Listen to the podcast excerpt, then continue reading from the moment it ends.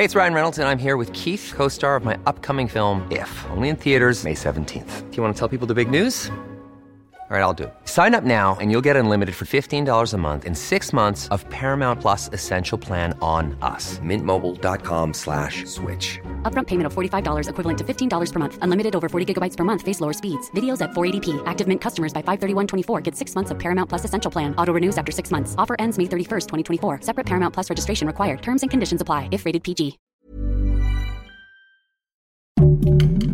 Heraldo Podcast, un lugar para tus oídos. ¿Democracia más barata? Eso es lo que busca AMLO con su nueva reforma electoral. Esto es Primera Plana de El Heraldo de México.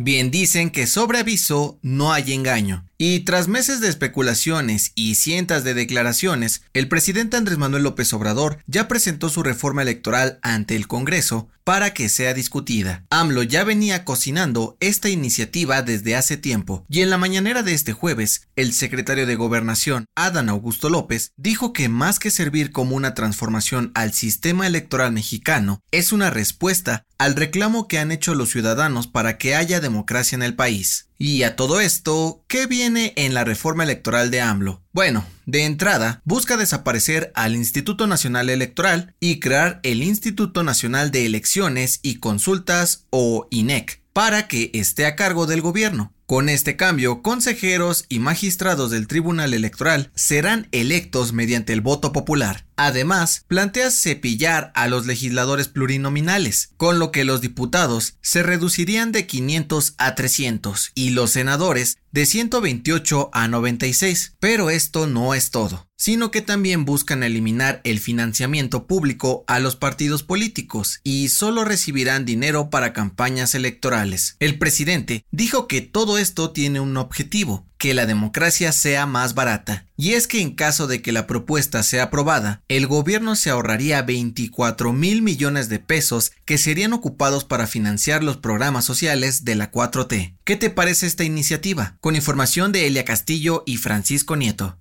Las mejores noticias en solo cinco minutos. Siga Primera Plana a través de Spotify.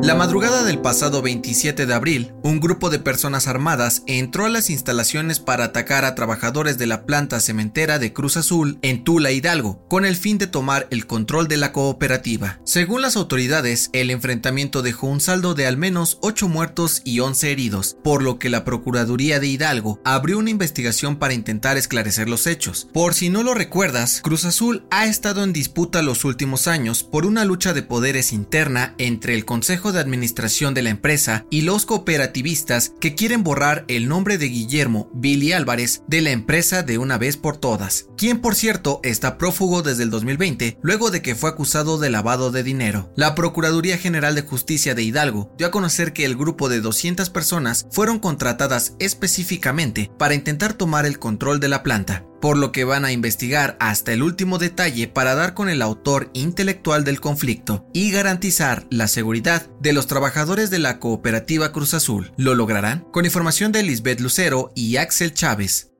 En otras noticias, AMLO y Marcelo Ebrard se reunieron con el presidente de la FIFA, Gianni Infantino, para supervisar los avances de la Ciudad de México, Guadalajara y Monterrey de cara a la Copa del Mundo de dos mil veintiséis. El canciller dijo que ya están trabajando para garantizar la seguridad de todos los aficionados que vengan a nuestro país. En noticias internacionales, el asesor médico del gobierno de Joe Biden, Anthony Fauci, dijo que Estados Unidos ya superó la fase de pandemia por COVID diecinueve, por lo que esperan regresar a la normalidad por completo en los próximos meses. Sin embargo, pidió a la población mantener las recomendaciones para evitar contagios. Y en los espectáculos, Disney anunció que la secuela de Avatar se llamará Avatar dos: The Way of Water y se estrenará en diciembre de este año. El primer tráiler oficial de la película se podrá ver en cines junto al estreno de Doctor Strange en el multiverso de la locura.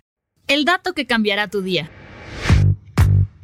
¿Te acuerdas cuando eras niño y apenas aprendías cómo andar en bici? Seguro te caíste y te levantaste varias veces. Tan solo te sacudías y volvías a intentarlo. Bueno, esto tiene una razón científica. Según la revista Popular Science de Inglaterra, cuando somos pequeños tenemos algunos superpoderes, como la supersanación y la superelasticidad. Por un lado, el cerebro de los niños es tan rápido que envía señales a todo el cuerpo para sanar heridas y lesiones en poco tiempo. Además, sus huesos son más flexibles, por eso parecen de goma y se levantan sin esfuerzo después de una caída, a diferencia de los adultos. Desafortunadamente, estas habilidades las perdemos cuando crecemos, pero lo jugado nadie nos lo quita. ¡Feliz Día del Niño! Yo soy José Mata y nos escuchamos en la próxima. Esto fue Primera Plana, un podcast de El Heraldo de México. Encuentra nuestra Primera Plana en el periódico impreso, página web y ahora en podcast. Síguenos en Instagram y TikTok como El Heraldo Podcast y en Facebook, Twitter y YouTube como El Heraldo de México. ¡Hasta mañana!